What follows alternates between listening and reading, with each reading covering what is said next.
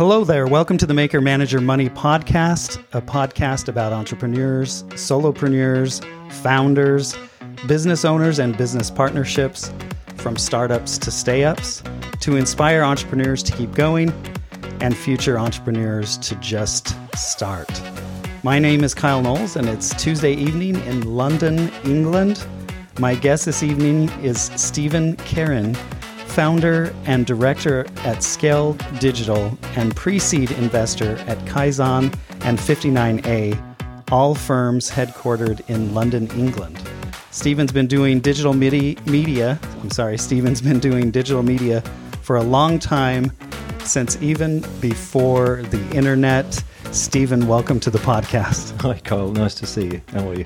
Yeah, it's very nice to meet you for the first time face to face. I know we've been going back and forth uh, with emails and things, but I'm happy to be here in London at your headquarters for Scale Digital uh, 54 Poland Street. That's right. And uh, downtown Soho. Yeah, right near the theater district. I right, passed yeah. several theaters yeah. coming in uh, this evening. So uh, thank you for being here. Let's go ahead and uh, start off. I, I, gave a very short introduction, but you have a long history of being in media. Why don't you tell us about your entrepreneurial journey? Well, yeah. Well, it, it's. Um, I, th- I think the the thing that always sticks in my mind when I think about that is that none of it was intended really. You, you, know, digital media didn't exist when I was at school, so there wasn't something. You know, my daughters asked them what they want to do, and they said they're quite clear. I didn't really. I felt that I wanted to go into business. I think, and you know, when I studied, I started out doing maths, but I didn't really like that, so I went back a year and did politics and business and social administration as a, a sort of fairly wide ranging educational journey. And when I came out, I still didn't really know what to do, but I fell into a job that sort of started this journey. And as I was saying to you earlier about online information, and this was what we used to call media in those days, because it was before the internet. Um, and I just got into that game. There was a company called Alcatel, a French company, who were way ahead of their time, and they had these peer to peer boxes where you could plug them into the phone line and communicate with people. And these, you know, the things you see on the old 80s films where people are typing and the little green writings flashing away. And we were selling subscriptions into businesses to, to use this style of communicating. And it was brilliant. I was driving around London, um, you know, presenting this stuff to businesses and I loved it. Um, and I, I, you know, I just knew that was the career for me. You know, that I mean, that was an analog product, but as the right. as the digital world, um, you know, started in the mid '90s to really, you know, blossom, particularly around the dawn of the internet and search engines arriving. I got into the search side of things, search technology, and then later search generally, particularly in, you know, how brands were using keywords and terms to monetize products and, and sell stuff. Um, it was great and I continued to enjoy it. Always clients, uh, sorry, agency or network side, never client side. So I've always been selling, never buying.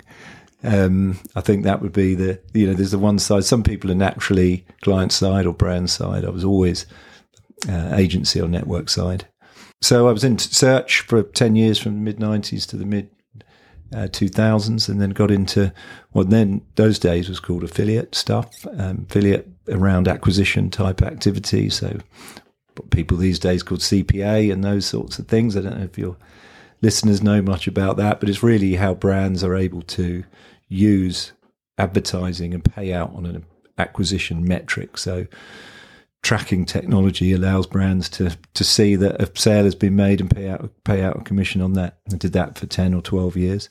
Um, and about five or six years ago, an opportunity came up to start my own business. The company I was with at the time, a long story for another day. Um, we parted company, and I, would had a sort of decent payout from that. And you know, I thought to myself, there's ever a time I was going to be able to properly go it alone. It's now. So I took the plunge and that you know that takes us the last six years. So we've grown the business to you know three and a half million pound turnover. We're very excited. We've got seventeen staff. We've recently opened in Germany. We've increased our capabilities into other channels, and um, I'm lucky enough to have a great business partner in Dom, who's um, currently doing a month in Cape Town and working down there. I don't always necessarily think the word entrepreneur is right. Uh, sometimes possibly think that an entrepreneur might be somebody who's inventing something or building some technology. But I suppose anyone who's a who starts up, you know, like we did, literally with a couple of laptops and thinking to ourselves, right, we better better give ourselves a name, you know, literally at the beginning, and that that's the sort of start of that entrepreneurial journey. So this is this is really my first time at being an entrepreneur in in scale. So you've been an entrepreneur for six years then. Yes, I was involved in one of the businesses some time ago, but I was a junior member of that group. We'd started a company, but it was it wasn't really an entrepreneurial uh, exercise then. It was different.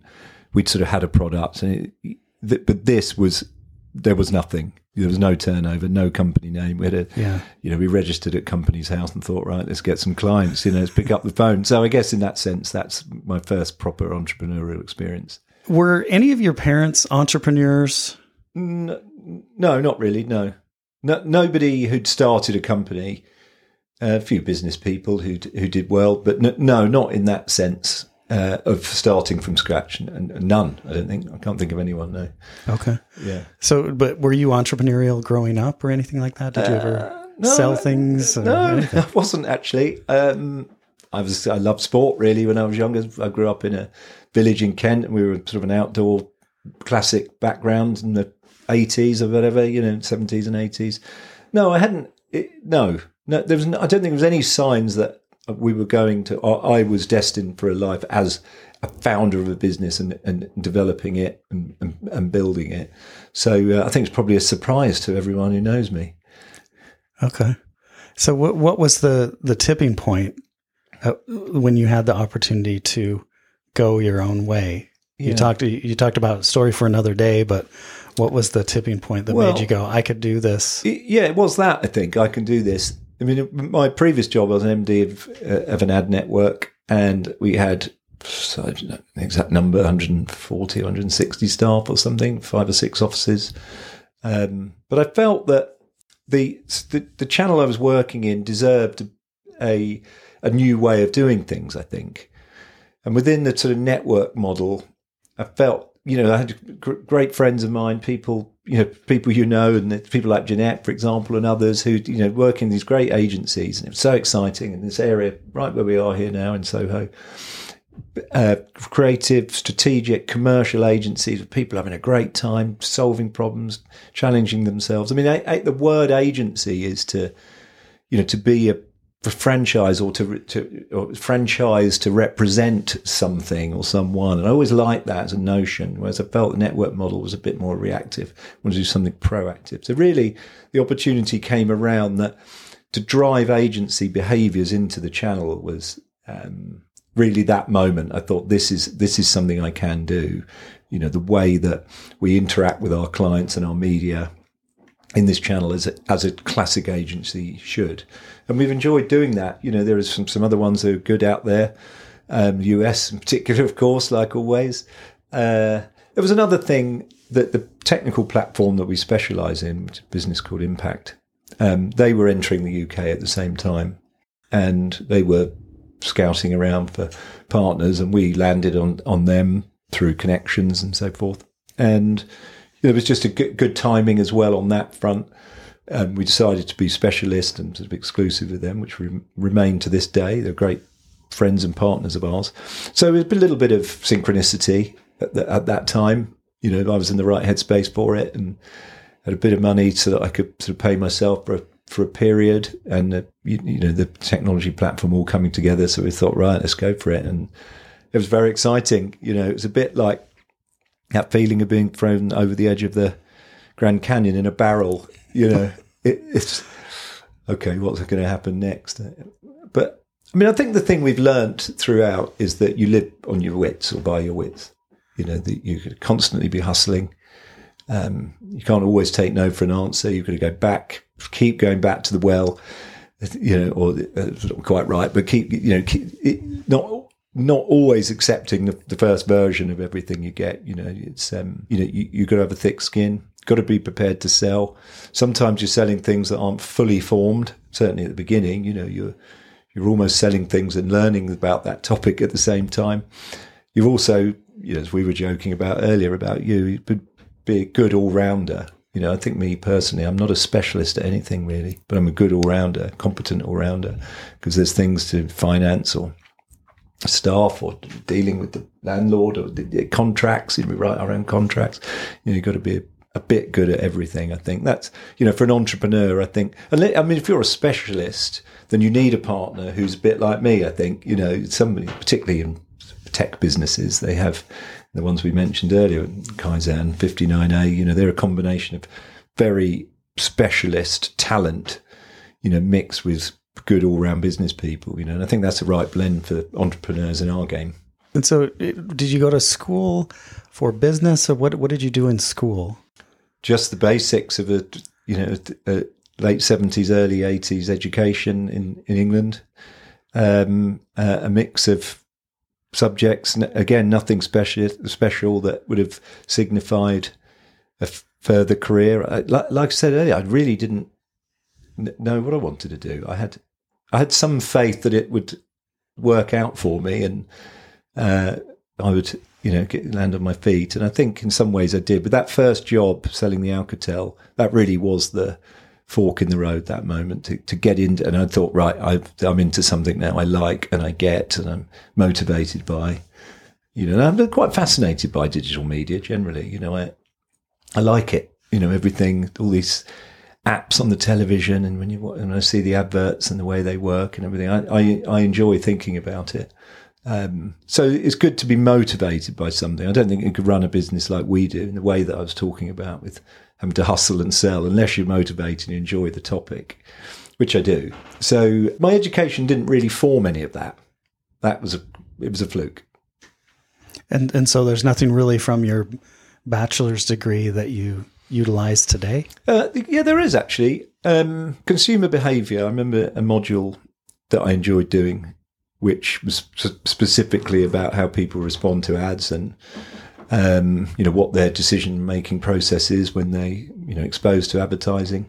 Um, and a few other bits. I mean, commercial law was one of the modules, and that helps me um, so yes, I suppose there is actually now. You, now you say I hadn't really thought of it in those terms before, but yeah, um, consumer behaviour was a great a, a, great module that I really enjoyed, and, I, and, that probably got me thinking as well about advertising generally. And then, so you were selling Alcatel. Were you a, a, business manager? What what were you doing when you were? Um, yeah, we were that? selling. It was more like subscriptions, and you got the Alcatel okay. machine as well. okay. So people would buy. So there was a combination. It was related to credit information, really. So the founder of the business who'd offered me this job um, had uh, used to be an accountant, and he developed this uh, product for. Do you know Dun and Bradstreet? Yes, they were com- competitors at Dun and Bradstreet, okay. so you could get information on businesses. So they created this database of these reports, which were a combination of company's house information and county court judgment information on news and so on. So if business A was looking to go into biz- business with business B, they could look it up by dialing into these Alcatel reports and we also gave them these horrendous printers, Kyle, that used to noisily print off the report as well. So the, the clients would get a subscription to the printer, the Alcatel machine, and a certain number of reports where they could dial in and it make, would make that dreadful noise when you dial into something. Yes. That screeching noise. Um, but but everyone was fascinated by it. In those days, there was no congestion charge. So I used to drive around London. We had people making appointments for us. And I go into these businesses and sell this modern technology to them about online data, uh, which fascinated people. And you know, rather than having to wait two weeks to get a report in the post, they could just plug it into the wall and get it in seconds. So the the modem would go off, and yeah. then when they had the report, yeah. I assume they were printing out on the dot matrix printers exactly. that probably had the feeder, yeah, exactly, the feeder yeah. guides in the printer. Yeah, so, those, you remember the printing paper with the, the, the dots down yeah, the side of it. Those, the tr- for the, so it'd be track is like tracks. Yeah, that's for right, the printer. Yeah. so it's fascinating. So that I started that job in January 1994, and I remember the day when I first came up to that. It's it's quite a nice story, but I was offered the job. I was working in a golf club in Kent just after I graduated, and the, the the, headquarters down in Kent, and this guy used to come in. One day he said to me, "I really like you. You're, you're good at your job. Do you fa- do you fancy a job?" And I said, "Yeah, sure." And he almost overnight gave me, literally overnight gave me this job and said, You're starting in London next week. And I, I remember arriving at Old Street Roundabout near where the offices were. And on my first day, barely knowing what they did, and just thought, right, you just got to just keep going here. And um, every time I go past that exact spot, I remember standing there. So, and that was January '94, so it's nearly 30 years ago now. Wow, and it's gone quickly. Yeah. So, and of course, digital media generally is just transformed beyond you know imagination. Um, you didn't know what was coming. No, but I, I kind of felt it was the right place to be. I think that was the, you know, I thought this is good. Something, something's happening here. And I remember we went to the, the in those days there was these shows in Olympia called Online World, and uh, Alcatel would have a stand and so on. I remember going there. I think it was '95, and there was a thing called the Internet Village. So it was part of this exhibition. I remember it clear. I remember looking down at this. Oh, what the hell is that? And uh, as I went down there, the Internet Village, and they were saying, forget all this peer to peer. This now is a network of connectivity. I thought, blimey, that's a good idea. And uh, of course, straight away I got into that, and and the the business I was in was called Infocheck. It's part of Experian. Um, they'd embraced it straight away, so we ditched the Alcatel thing, and it became you know you'd, you'd use the internet to access this information. And they branched out into other things as well, like all these businesses did, and it was just an extremely exciting time to be involved in you know the beginning of the internet. So you you were selling and when you're in sales, I've always you, been in sales. Yeah, and you, you have to use yeah. your wits as yeah. well, right? Yeah. As well as an entrepreneur. Do you feel like selling is a key skill of anyone that's started a business? Absolutely. Well, unless you unless you're like I said earlier, so take those take um, Kaizan for example. You know, Prav and Glenn. You know, Prav's the CTO and a brilliant brain in building out AI technology. Whereas Glenn is the business person and selling. He's doing, you know, panels and keynotes and you know he's raising money and doing everything. So i think if you've got a partnership because we're not building tech it's slightly different. So we're just always selling. You know that's different to you know we we i mean we are, we are actually building some products but they're, they're more like widgets and tools to complement what we do generally you know to help our clients. But we're, we're not a product led business. You know we're a classic agency. So you, you are always selling and you're the minute you've sold you know the next things coming around the upsell or you know the contracts up for renewal. So um, you you have to be aware of that aspect of things but you know you're supporting your clients and you want them to come on a journey with you but ultimately you know you're after things to be renewed when the contracts up. So yeah selling's key. And then did you get into the technology as time went on? Like how did you end up doing influencer and uh, yeah. social? Yeah. How did you? What was the path great, great to get question, to there? Yeah, I mean, we have a bit of a joke upstairs about Stephen's never logged in, and uh, it's only half a joke really because I know I, I know what the tech does. Like I'll make an understanding of what the tech does, and it'll you know synthesize with what we're doing generally, or a particular client type, or an audience type they're trying to reach, or particular ad metric they're looking to pay out on, and I understand that. But I don't, I don't log in and spend a thousand hours on these platforms, you know, or buying media or trading media. You know, the others do that, but I've got just enough of a grasp to understand what it does. And of course, we're always looking around for new technology within mobile, for example. We've got certain partners there as, as we built out our capabilities. You know, into mobile, we've had to understand that creator and influencer, connected television and um, you know, our classic affiliate stuff that we did, and even even into Amazon marketplaces, which is something we're looking at for next year. So um, you, you, you, I think you've got to have a love of the tech and what it does, and then it gives you the ability to sell it. Um, you know, you've got to research something, you've got to know it's good, you've got to know that it can be integrated into, because now there's a very important um, requirement to make sure everything's integrated. One platform talks to the other. Um, and the, the, verticals are different. So we have quite a strong emphasis in fintech. You know, they're quite different to say travel and retail in what their requirements are. So it's a bit of a moving target that whole thing. So, but I think every agency is the same. You know, no two days are ever the same. You're you're busking a bit. You know, you're looking for the next angle um, and the next client, and you want a client. And you, it's very important to us to have clients that come with us on the journey. Um, we've been working on a new contract recently and talking about a, a, a, client covenant. You know, we want them to have a shared understanding of what we're trying to do together. An agency is is us, as I said earlier, representing a franchise to represent them. Uh, so we've got to be really clear and understand together about what we're doing out there on their behalf. You know, we're going out and talking to media businesses about running particular types of ads or influencers. You know, now is so important with influencers. I mean, who'd have thought that we as people would become the biggest media out there. You know, and these, I mean, my daughters, they don't consume media on the television or barely look up and see an advert on the tube or anything. You know, they, they consume all their media on social channels, you know, and then that's, you know, so we have to, we have to move with that. That's where it is now, you know, so I think there's a, there's a, um, ability or instinct you must have to, to, to go with it you know, there'll probably be something new next year. Right. It's uh, keeps changing. Yeah. Every day, almost it seems like. So, how do you make money? What What does Scale Digital do for their clients? Well, principally, we uh, generally, or the, I think the name that most people might know us is as a performance agency.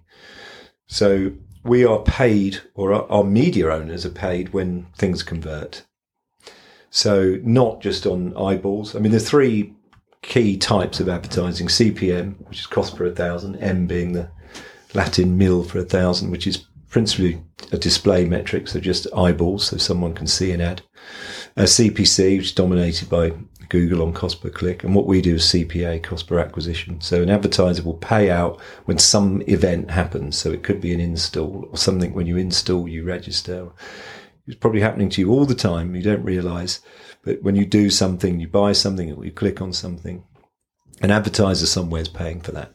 And that's the bit we specialize in. And we, for the most part, charge a commission on what that commission is. We do have fees and retainers with certain clients, um, but it's all about performance. So a shoe retailer may want to sell 100 pairs of shoes a day. Um, so we're targeted with finding places where those clicks might convert, and we'll get commission on the usually on the commission that is paid out to their media owners. So, you know, there's some shared risk there, and, and advertisers budget for that um, normally in a sales budget, and um, you know we fit into that mix of brand and awareness through to what they're doing with their search to the bit that we do with acquisition. So um, we don't just have a big fee and go away and do things. There's a it's it's quite commission oriented. And do you feel like that's what most companies that are advertising do now? Is is pay per performance? Uh, no. So, some do. I mean, there's this digital first type agency. I mean, London's got three of them that are really good. People, one's called Croud, another one called Brainlabs, and a third one called Incubeta. Brilliant businesses, and they are, you, you know, big. They're worth hundreds of millions, and uh, they are threatening the landscape against the traditional agency shops. You know, in this area, they've, they're, these old school agencies are, are, looking over their shoulders at these businesses, but they have slightly different charging metrics because they have a bit more of a mixed so they might be paying out. They might have a lot their budget might be search budget or CPC budget, and they have different metrics for paying that. But it is largely performance based. But it's not like the old days where you know Saatchi's or somebody like that who would be on these huge, you know, millions of pounds a month retainers and big creative teams and everything else. Digital led agencies are, are, do have the emphasis is on performance and, and conversion and a ROAS or a, you know return on ad spend. So there is some shared risk, and I think advertisers prefer that. Yeah, because uh, they're not just spending money and not knowing. I mean, it, it, exactly, is it mostly yeah. because we can track all this yes. digitally, right? Exactly. Yeah. Yeah. Yeah. I mean, that's the that's the thing. These are not just ads that are passing people by, and you you know your sales go up. But you don't really know why. I mean, this is very detailed. Okay. So uh, as far as uh, Scale Digital goes, you also mentioned the affiliate. Mm-hmm. What? How does that relate to performance or performance marketing agencies? Well, affiliate was a word that sort of got retired a couple of years ago, but it's bounced back a bit. But really, affiliate is desktop media paid out on a conversion. So if you you're looking at a site that's top 10 mattresses, you know, you're looking for a bed and you go on a site, top 10 mattresses, and um, you click on one of those and you go through to the retailer and you buy the mattress. That's a classic affiliate journey. And the person or the media owner that had that list of top 10 will get a commission, say somewhere between 5 to 10% of the basket value of that. So if you bought a mattress for a thousand pounds, they might get 50 or 75 pounds commission for sending that, sending you to their site to convert. And that would be a classic affiliate journey.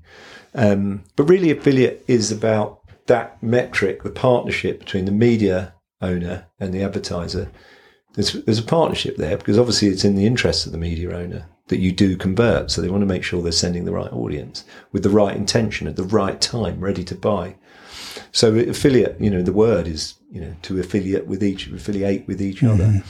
Um, but it, it's, it's a, it's nebulous term a little bit because there's other things now. Influencers are increasingly affiliates because uh, the influencers are not just um, cr- creating awareness about a product, although they still do, but there's trackable links in their post. So again, if they send, you know, they're, um, reviewing a mattress, keep the same example, and you go through and, but you know, they're bouncing on a mattress saying this is great.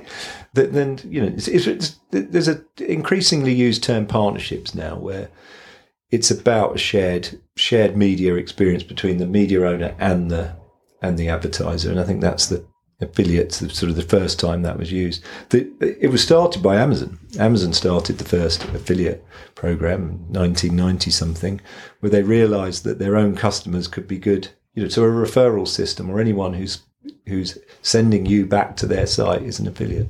Um, Amazon has a huge, huge history in this, and uh, you know, you, if you ask them where you know where they've started out in terms of getting customers, it was the affiliate journey.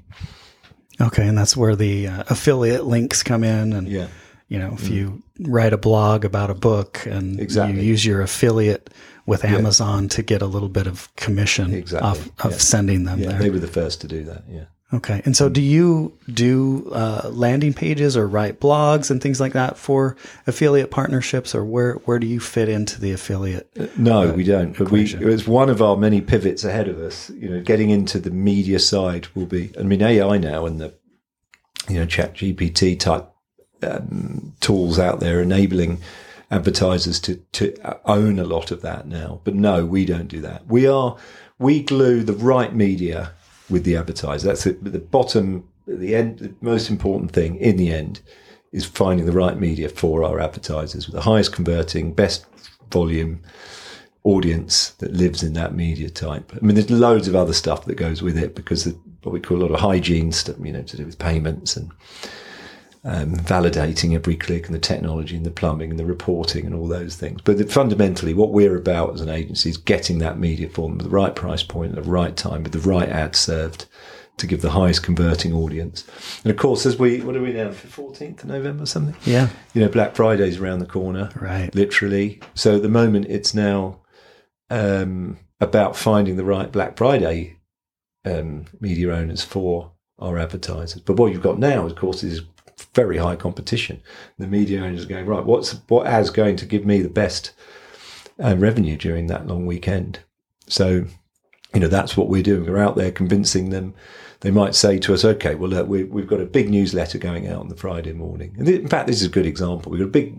We've got a, a client called uh, Eufy, part of Anker, which is a Chinese consumer electronics business they sell these r- robotic hoovers that go around the floor. Have you seen them? I've, we had one, yeah. and, and uh, it lasted forever. We loved it. Yeah, really, we love that. Yeah, they're brilliant, aren't yeah. they?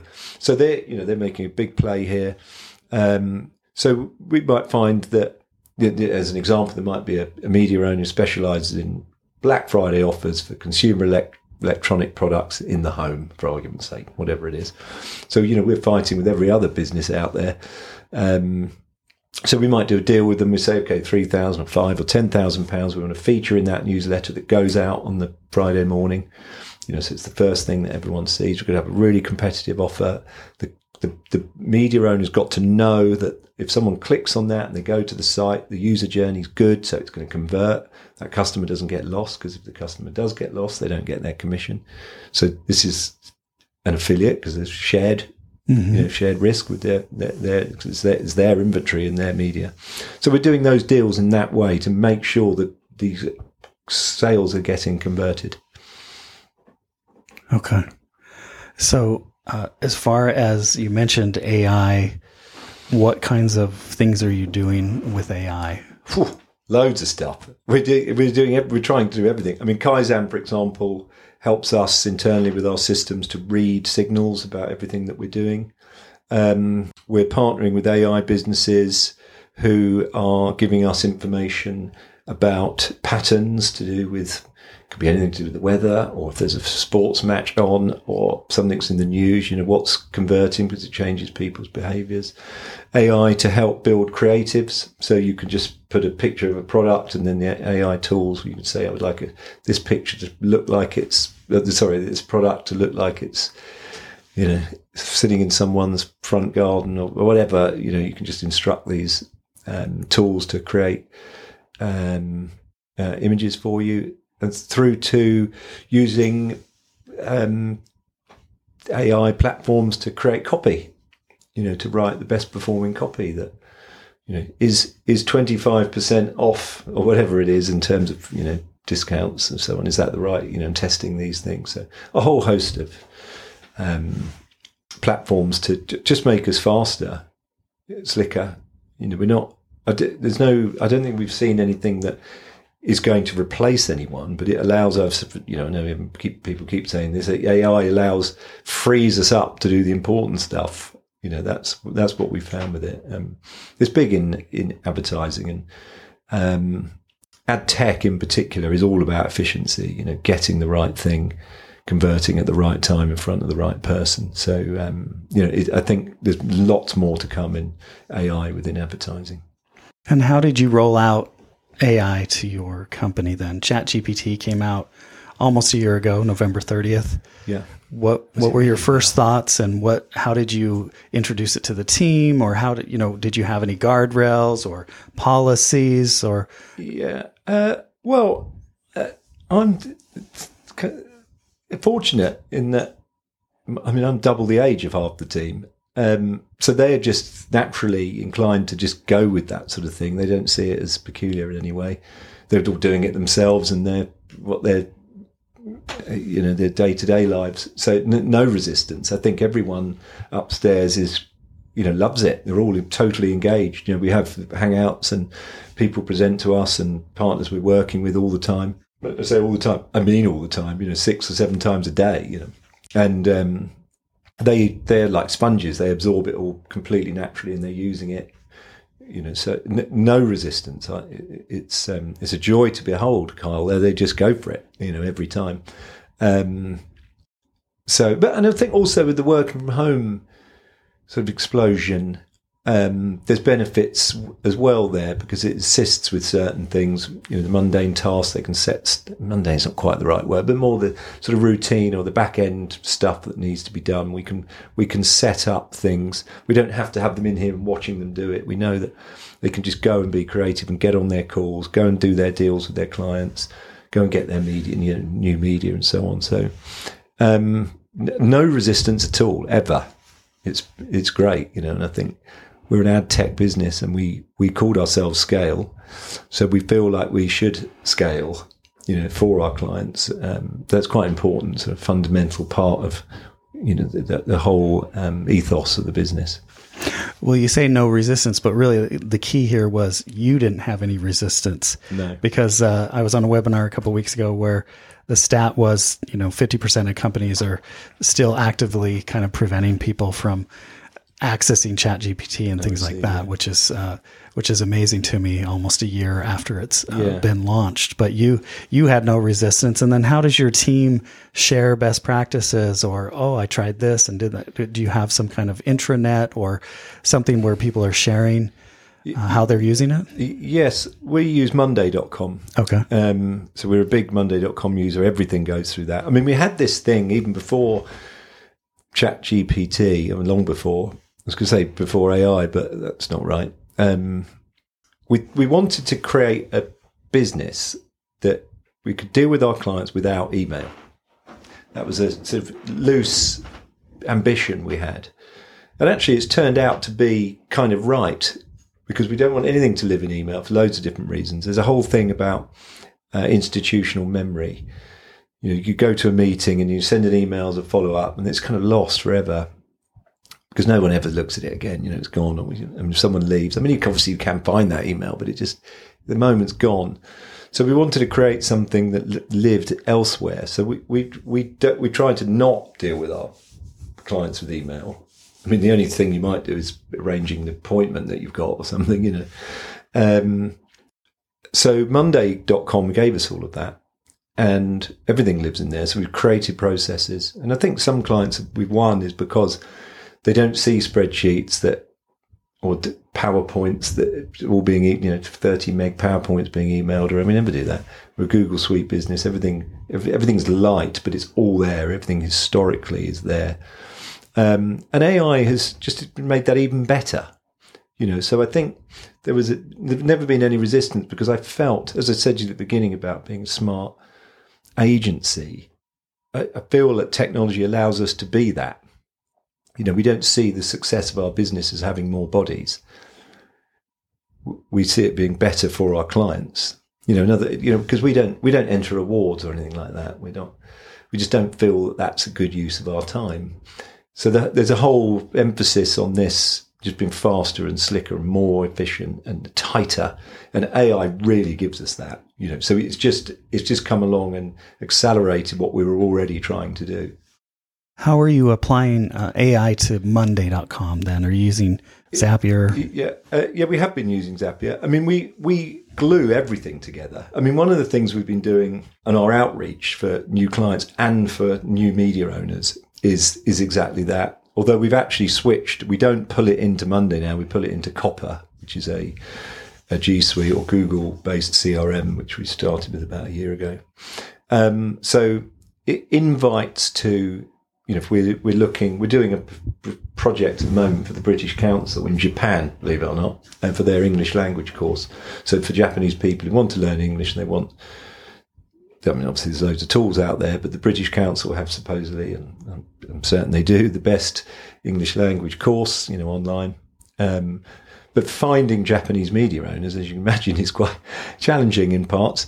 But AI allows us to to to write copy, translate it, you know, to understand the replies, and pull the, the information into Copper with, through different. I mean, we've got links through things like Zapier. There's other tools that integrate all the platforms for us. So we have this, you know, plumbed, well plumbed series of tools around the place. Um, and AI just makes each of those interactions work better. You know, that's the that's the key thing for us, I think, at the moment. And you know, we're not we're not writing ads on behalf of our clients or anything like that. You know, that's not specific. I mean, that we we we recommend media owners or or tools that will do that on behalf of the clients to improve the conversion rate, but that's not something we do. You know, for us, it's all about finding media and putting them together, and, and AI assists with that. I heard Zapier makes you happier, so I don't know if I'm pronouncing it wrong because I thought it was a Zap, yeah. like an app, but yeah. uh, no, maybe like it, it is Zapier. I don't yeah. know. I don't know. Zapier makes you happier. No, it doesn't work. Does I, don't, I don't know if I, I, I might be uh, pronouncing it wrong. So you're uh, sort of automating workflows and things like that and, and pulling data into different systems uh, using yeah. Zapier. So, uh, as far as the process, then, so I'm a new client. I want something done with you. Can you walk through how does that go? Because it seems like there's a lot of testing, A/B yeah. testing, things like that. You're testing social media, you're testing yeah. email marketing, newsletters, whatever, to figure out what what's the best channel yeah. to advertise for what they're they're going to sell. So just walk me through how you do that, how okay. you figure well, that out. We, um, I'll stick with the mattress example as we we've used that already. Um, and we have worked with mattress brands before. It's actually quite a good mattress in a box was a big big thing here. So a mattress brand could talk to us about um, an acquisition strategy to complement their display or their TV or their outdoor or their you know other CPC search activity, and they come to us to help with their acquisition part. So principally the acquisition piece, or so I said principally, traditionally the acquisition piece was was about the the original affiliate thing we were talking about earlier. It was really the last part of a user journey, getting a sale over the line you know, that final click or last click. People, you know, so there's all these techniques and technologies and incentivized traffic and rewards and air miles and super currencies and vouchers and coupons and everything to get sales over the line. The, the thing has changed a little bit now. So it's including uh, influencers or creators and a lot more different types of media owners. Some of the examples we were talking about earlier about lists or content generally. Um, so the lines of what the media does and the affiliate channels change slightly. So what we're doing when we're when we're selling to you as an advertiser is representing the media owners we've got to see where we fit in. So you may it depends. The first question we would ask is, you know, what are you doing already? You know, do you have a sophisticated, mature search strategy? You know, what is your you know the amount of budgets as you're doing a thousand sales a day? You know, how much of that's coming through search? How much is coming through your display you know, how, how much is just coming organically onto the website and you don't know where it's coming from. You know, start to build out an understanding of that uh, traffic that you've already got. And that firstly, how we might complement that traffic, improve it. Maybe it could be that you want to improve, your average order value, you know, the size of each basket. Or you may have, you know, all of your audience is in England and you want some traffic in Scotland. I mean, you could have any number of different sorts of problems. Or you might be finding we're getting lots of clicks to the site, but the conversion rate's very poor. Or it could be a combination of these things. Or it could be a new competitors come in, they're paying a load more commission. You know, it's a really exciting brand, and suddenly our sales have dropped. You know, so we, we want a competitor led strategy. We're going after them. Um, you could have a thousand units of mattresses in a warehouse that you need to sell because you've got a new line coming in that's got a better feel. And you say to us, look, can you get rid of these thousand mattresses for us? You know, so the, there's a whole host of different requirements or a mix of those things that you could come to us with. And then our job is to go away and we, we benchmark what you're paying against your competitors, start to get an understanding. We call it discovery or auditing the, you know, your current setup. And we build out these little scenarios. And there could be many of those start to say, okay, for this specific strategy, we need to do this. You know, you're going to need to do this setup for the tracking. Um, these are the sorts of commissions you're going to need to pay to to achieve these things. We start to do tests on your site to see if someone lands on your site, what are they clicking? Are they, are they converting? What products are they buying? Are they just buying the main product? Are they buying the ancillary ones as well? Are they buying pillows and whatever else it might be, um, or the bed itself. You know what what what's happening. So there's quite a lot of discovery first, and then we we present that back and we build out a strategy based on what we've learned and what we um, think we can achieve for you. Of course, that ends in a discussion about budget, as always. We then can set up the tracking through impact.com or if it's a mobile through our mobile measurement platform partners that we've got in this case, it's de- likely to be desktop only, but you, you could buy a mattress through a mobile, but I doubt it. And then we go out and start finding the media, go out and start building out a portfolio of media partners for you across all these different um, affiliate types. It could be content sites or newspaper groups or magazine sites or interior design websites or, you know, I mean, it's almost endless. You know, there's never, there's never, you never get to the end of the internet you know, and build out uh, a media portfolio and attract and recruit them to start running your program.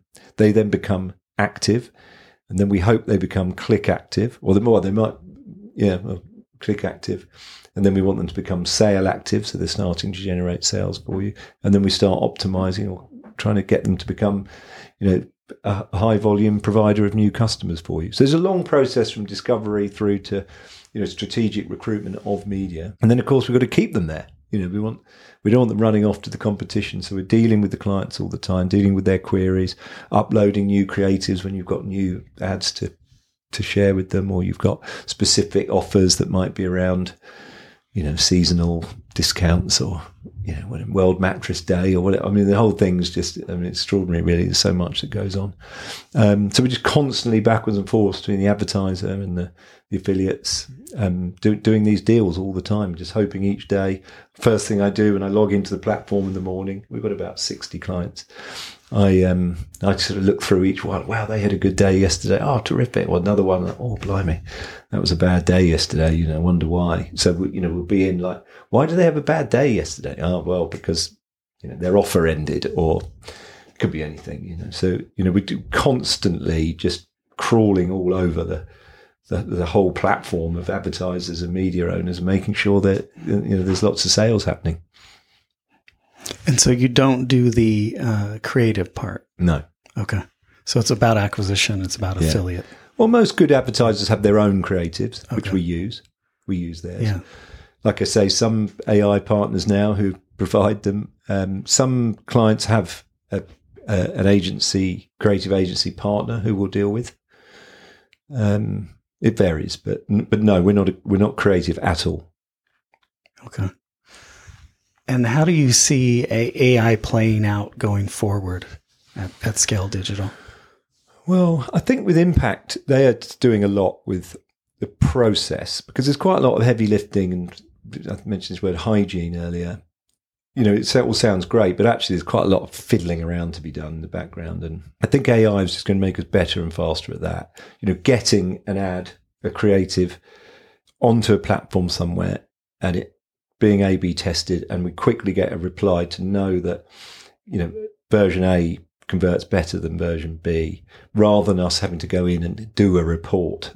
You know, it comes to us, um, and things around um, the environment. I think because, as I mentioned earlier, but you know, somebody gave me this example once. You know, when it starts raining, you want people to start advertising umbrellas. You know, so that's a bit of a sort of stark example, but it makes the point about you know what sorts of ads should be served at any one time. You know, the football's on, so let's set, you know p- people are going to be ordering pizzas at half time. You know, the, it literally is AI is going to help us be better at serving the right ads at the right time because it can understand the environment. You know. Um, so I think that, that on the advertiser side, increased efficiency, increased processes to, to allow that efficiency to happen, and our our, our own processes, which you know, like I said, we've already started with Kaizan and others. Affiliate AI, which is a, a, guy I called Rob who's developed this very exciting tech which does a lot of this as well. So I think just faster, better advertising, it, it will be the, the key thing, and we're embracing it fully. You know, it's um, it, it, it's good stuff. And then now you you're getting into influencer marketing. So that's like going and getting an advertiser to help you with this acquisition, right? Is that are you recruiting influencers or Yes. how how does that Yeah. work? Well, there, there is a burgeoning sector of the influencer world who tend to be the ones with fewer followers who are now more willing to operate on a conversion metric.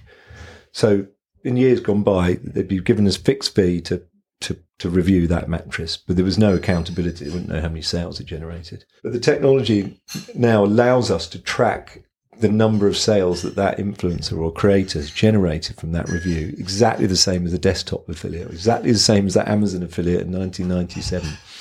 So they're sharing in in the risk.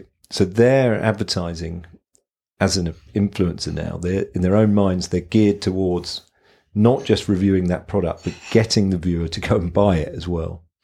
So that's the the bit that's really exciting now. So influencers and affiliates emerging. So yes, we go and find those influencers who have a relevant following across their different channels. We work with TikTok, Pinterest, Facebook, you know, all the one Instagram, everything you'd expect. And LinkedIn's big one. And find people who've got the, the right audience that reflects what our advertisers are trying to do. And in fact, they- they're fast becoming the best. In fact, they probably are now. The, you know, the best media source out there because their audience types are so precise. You know exactly when they post something. You know exactly who's seeing it. You know the the the, the, the you know the measurement or the, the types of audience that they have following them. So reported so in such a granular way. I mean, it's extraordinary, really. So it's, it's a really good new uh, media channel for for advertisers in acquisition, not just brand. what are the sizes of audience that you're sort of targeting then? Yeah, good question. I mean, we've done some things with people who have as few as ten thousand followers, up to hundreds of thousands. I mean, we don't, we haven't really done much. There's a couple that are over a million, but we haven't really got the the, the people who've got those higher following amounts command f- large fixed fees, and they're not really into the conversion metric.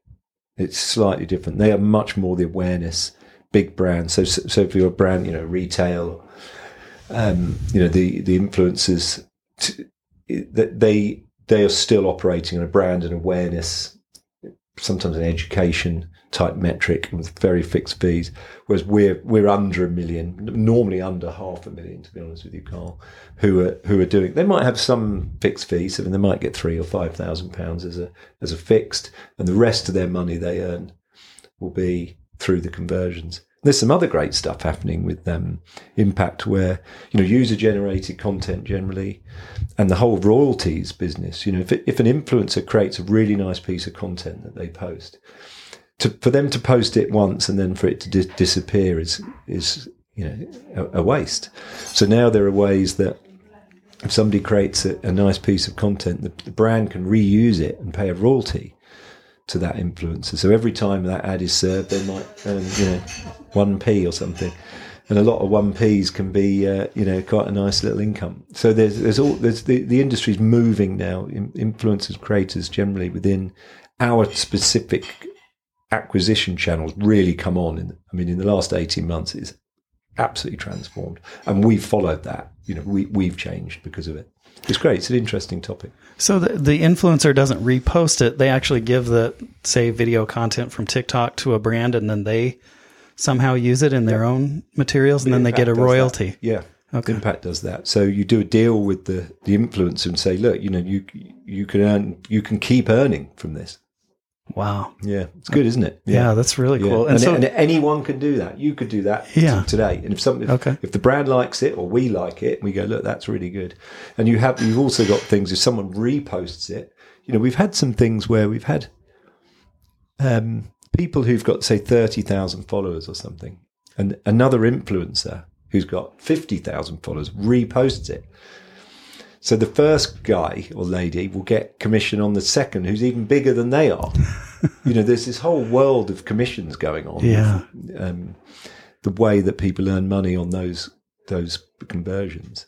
And do you estimate technology allows that to be tracked? And and do you estimate that it's just uh, like what is the market size for influencer? Like unimaginably high. I don't think anyone's super high. Yeah, I don't think yeah. anyone. I think now I, I remember there was a stat about two years ago that there are more product searches on Amazon now than there are on, well, this was two years ago, but there are more product searches on Amazon every day than there were on Google, believe it or not. Um, and, and I, th- I, I, think now that, that that sort of search type go to click type activity is being replaced by people responding to social media posts I haven't got the exact numbers, but it's it's soon to overtake it. I think it gives you some idea how big Amazon. Uh, Amazon are anyway, but um, it's it's taking over everything. You know, I mean, brands are desperate to work with good influencers who've, you know, there's just something good about a really good post reviewing a product independently. Um, conversion rates are fabulous this whole royalty piece, rather than just appearing on a web page something once and it sort of sits there and looks a bit tired. That's not that's not fair. It doesn't look tired, but it it, it lacks a bit of the you know the excitement of a, a, social media post that suddenly goes out there and people are absorbing it and you know um, experiencing the ad. Um, although the, the best thing is a combination of all of it. You know, you, you want awareness, education, brand, your consideration, all the way through the user journey to that moment someone clicks buy. You know, that's the holy grail. What do you feel like is the top channel to advertise and acquire? Is it is it just based on whatever the product is, or it's it's a, it's the combination of all of them. Okay, a good sophisticated advertiser will have all of them purring at the same time yeah. and synthesized and synchronized. And they will have multi agency days where they're instructing we've got some good uh, clients who do this for us where they'll instruct us at the same time. And we're working with Pret at the moment. They're really good, great guys. We're very smart. And, you know, they, they will have meetings. We did one in here the other day. We're talking about, you know, they share their problems with us so we can go away and think about it. And they're not really the problems. They're, they're more like opportunities, to be honest. Um, and they've got all of their activity working together, you know, that, that's the, that's the best way to do it. You know, don't hide things or be odd. Um, uh, you know, get your agencies and the channels working together because awareness and brand will result in you, you can't just have a an acquisition play if people don't know who you are, and, and vice versa. So there's a there's a, a, a synthesis thing that you know the sum of the whole is greater than the sum of the parts. I like that answer.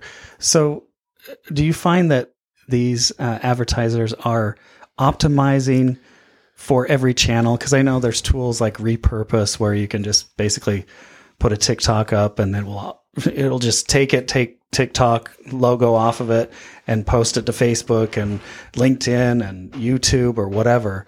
Are they the sophisticated, the, the, the best advertisers? Are they optimizing and making basically taking the content and optimizing the size or the copy for each of these channels? Y- yes, they should be. Funny enough, we on Friday last week we had a demo from this company called um, Human Element. We're Element Human, one of the two. Very interesting stuff they've got where they do they do that. So they they've got like these heat maps, and you know the look the technology looks at a post and understands what is converting best, and you know recommending that that the media owner or or in combination with the advertiser to say you know it's when this product is advertised in the daytime outside, it converts better than inside, for argument's sake, whatever it is. There's so many different variations on it. So there's lots of tools out there that optimization tools that, and they will be different. You know, a, a Facebook ad is different to a to a TikTok one. You know, they're different formats. Um, so yeah, that that optimization thing. If you've got critical mass, you know, like Pret had, for example, you know, you, you can really use technology to improve. And those increments, half a quarter or half a percent, I mean, it was so important. You know, conversion rate improvement of a quarter of 1% is a highly valuable increase. Right. Yeah. Can you just talk a little about uh, about these investment companies? So you're you're a, a partner or owner in three different companies, and two of them are early stage investment yeah. vehicles. Yeah. And how did how did you get into that? Yeah, well, scale is different. I mean, in scale, I, I work full time. You know, okay. I'm sort of founder. Um, but 59A and Kaizan are both similar stories, really. Guys that I know um, from the industry, the ad tech industry in in London, who you know I've worked with them all, and you know we're, we're pals, and I'd recognised because we get approached quite a lot about you know, in in in the industry we're in, there's a lot of founders, a lot of things going on that you know you're interested in. You can't invest in everything, obviously, but both of those businesses are very attracted to. Half because of the technology, but half because of the team behind. You know, um, Adam and Austin at 59A and uh, Prav and Glenn, who I was telling you about earlier, Kaizan, are both great teams of you know significant heft in the industry. I know they're going to be a success. Um, and I was just given the opportunity to come in early.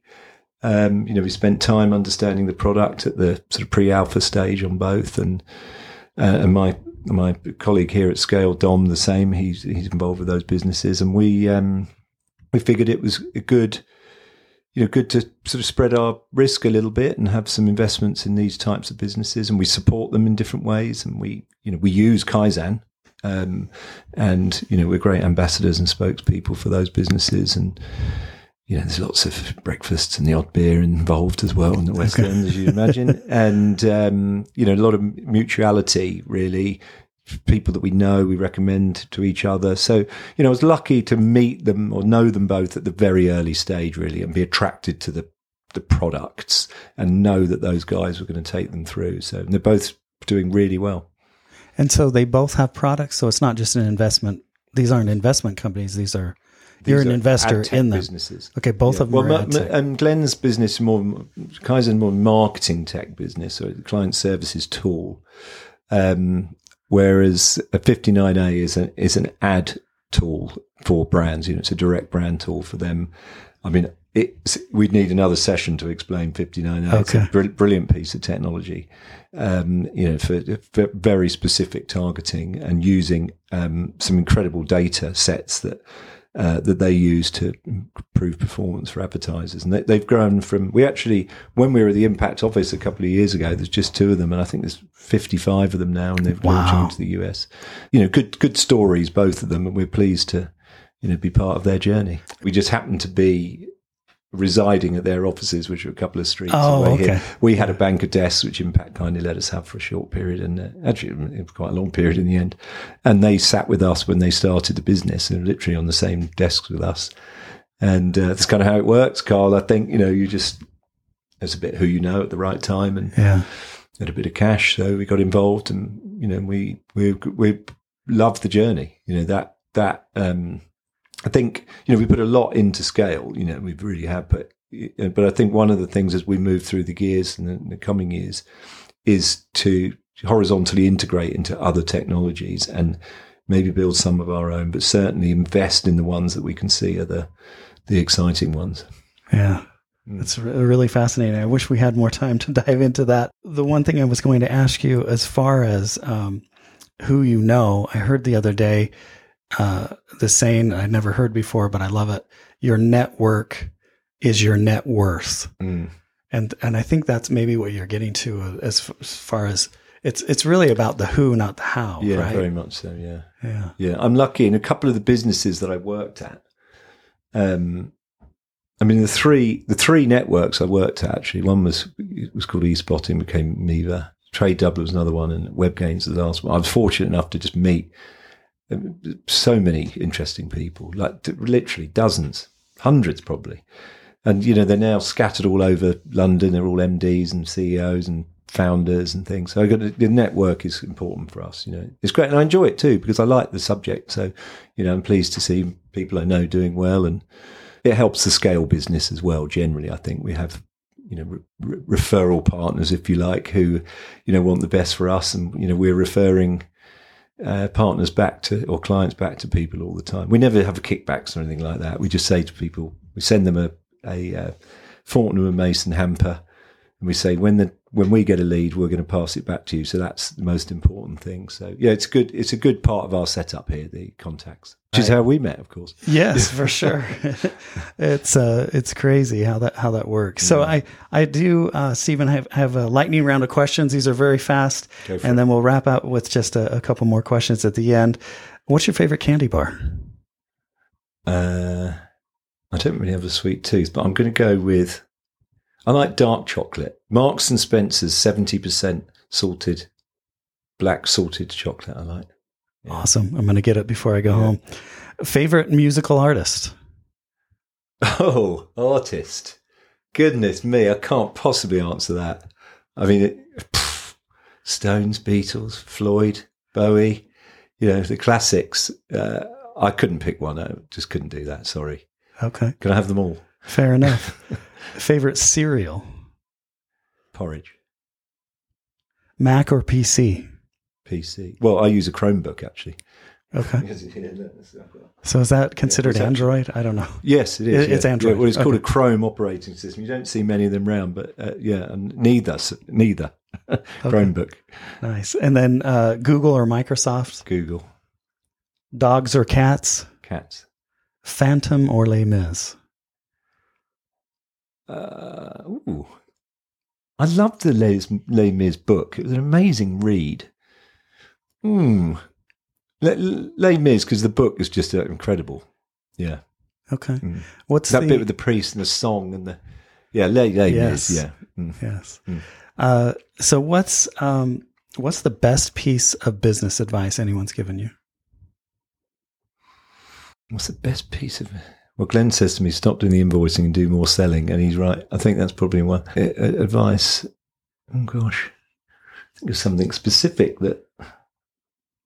I mean, I get. I'm lucky. I get so much all the time. I think. Um, your your ego is not your amigo was something somebody said to me I a like while that. ago, and that's that's quite good. I think. That's really good. Yeah, just uh, don't take it too personally. Just get on, do some. It's just business. Go and enjoy it. Um, uh, no, nothing specific. Sorry, Carl. I wish I had a decent answer for you. No, there, I like I like both those answers because spend more time selling Yeah, yeah. is, is a good piece of Well, I business enjoy that as well. Yeah. That's the bit I like doing. I get a kick Okay. out of that. So um, get my head out of Xero and get on the phones. nice. Yeah. So, what's the book that you recommend the most to people? Uh, book that I recommend the most. Well, I've just read The Road by Cormac McCarthy, which I'd always intended to read, and it was amazing. But I think you're talking about a business book, aren't you? They can be it can be any book. Um, I just say, I say to my daughter, just read the papers is the thing. You know, just you've got to consume information and news. I don't. I haven't got a particular book. I don't think I've recommended. Uh, just the the the one I normally recommend is the one I've just read. So uh, okay, The Road. We'll, we'll yeah, count it. The yeah, Road. It's yeah, a- it's a heck of a book. That is. read it yeah. two or three times. Yeah, it's uh, yeah, it's interesting. wasn't what I expected, but I enjoyed it. Yeah, Yeah, it's really good. Yeah. Really good, especially if you have children. that's right. uh, yeah, Very powerful Yes, it uh, as a father yeah.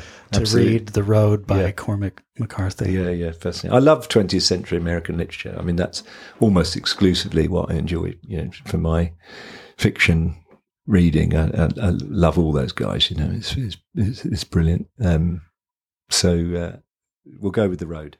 Okay. Yeah, We'll take it. We'll take it, Stephen. So thank you so much for taking some time out of your busy schedule pleasure. to be on Maker Manager Money.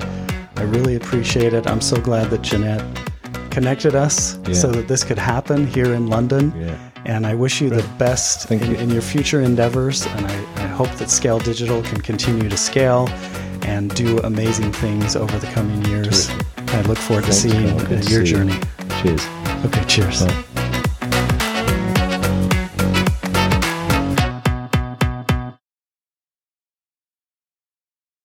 You never get to the end of the internet, you know.